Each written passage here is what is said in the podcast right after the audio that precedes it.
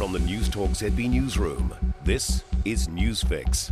In this update, a political commentator thinks Chris Luxon should have handled the Sam Uffindell saga better from the start.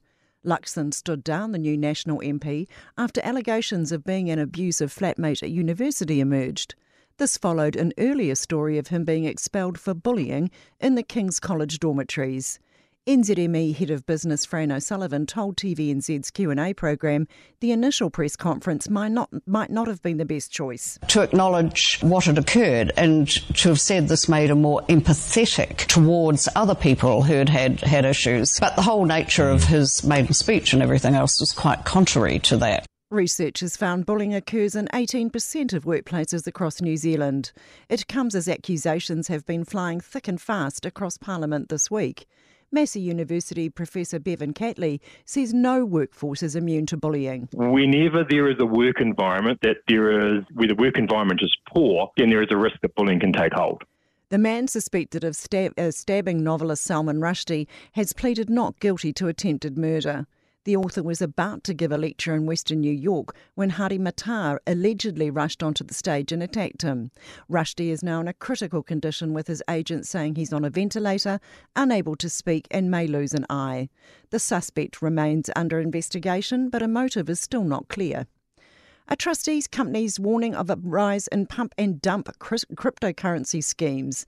These are offers of digital tokens at artificially high prices, often pushed by celebrities and influencers. Ryan Bessemer says owners of the tokens sell while the price is high, causing the assets of new investors to plummet. He recommends keeping portfolios diverse and being wary of misleading offers. You have to understand what crypto you're investing in, how well known it is, that in most jurisdictions around the world, crypto investments are not regulated. That's news. In sport. It's unclear this afternoon whether Ian Foster will be head coach of the All Blacks when they return home to face Argentina in a fortnight in Christchurch.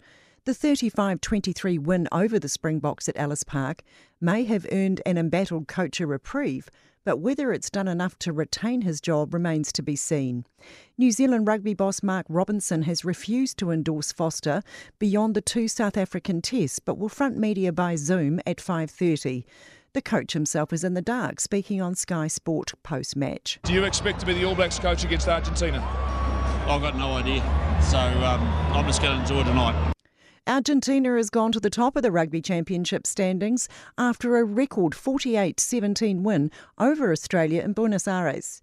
American golfer JJ Spaun has a one shot lead after the third round of the opening PGA Tour playoff event in Memphis. Spaun has carded a 2 under 68 to lead on 13 under par.